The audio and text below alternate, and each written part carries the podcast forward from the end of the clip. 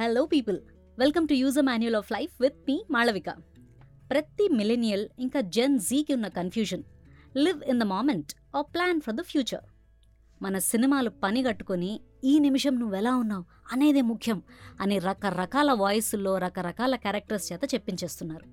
Living in the moment ఆ మూమెంట్కి okay మరి నెక్స్ట్ మూమెంట్ పరిస్థితి ఏంటి?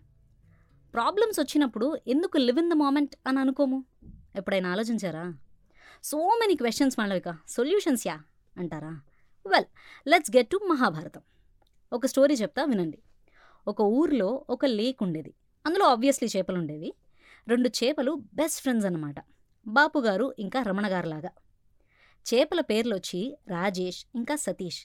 ఎప్పుడు అబ్బాయిలేనా? అని అనుకుంటున్నారా? Okay okay okay. Harika and Hasini ఆ చేపల పేరు. ఇప్పుడు ఓకేనా? So let's get to the point Harika చెప్తుంది సమ్మర్ స్టార్ట్ అయిపోతోంది స్లోగా వాటర్ లెవెల్ తగ్గిపోతుంది.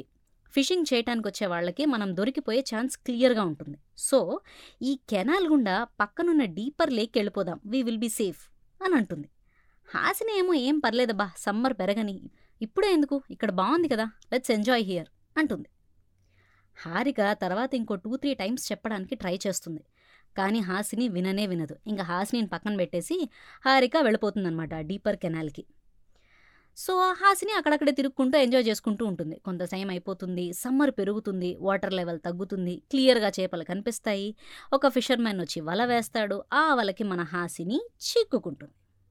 So what next? హారిక వచ్చిందా? కాపాడిందా? ఏమైంది? బాగా టెన్షన్ పడకండి. నేను చెప్తాను ఏం జరిగింది అనేది. బాగా టెన్షన్ పడుతుంది. ఒక ఐడియా ఆలోచిస్తుంది. తాడు పైకి లాగే మూమెంట్లో దాన్ని కట్ చేసి వాటర్లోకి దూకేద్దాము అని. అలాగే చేస్తుంది. ప్రాణాలు గుప్పెట్లో పెట్టుకొని ట్రై చేయడం దేవుడి దయవల్ల అది సక్సెస్ఫుల్ అవ్వడం రెండూ జరిగిపోతాయి. అప్పుడు హారిక చెప్పిన మాటలు గుర్తొస్తాయి. చిన్నగా హారిక దగ్గరికి వెళ్ళిపోతుంది. ఇక్కడ పాయింట్ ఏంటంటే live in the moment logic కొంత టైం వరకు బాగానే ఉంటుంది. కానీ తర్వాత ఏంటి? మనం నెక్స్ట్ స్టెప్ ప్లాన్ చేయకపోతే లివింగ్ ఉండదు. ఓన్లీ మూమెంట్స్ ఉంటాయి. So planning is equally important as enjoying. Balance చేయాలి ఎక్కడ ఎంజాయ్ చేయాలి ఎక్కడ ప్లానింగ్ చేయాలి అని ఒక క్లారిటీ ఉండాలబ్బా. సింపుల్గా చెప్పమంటారా?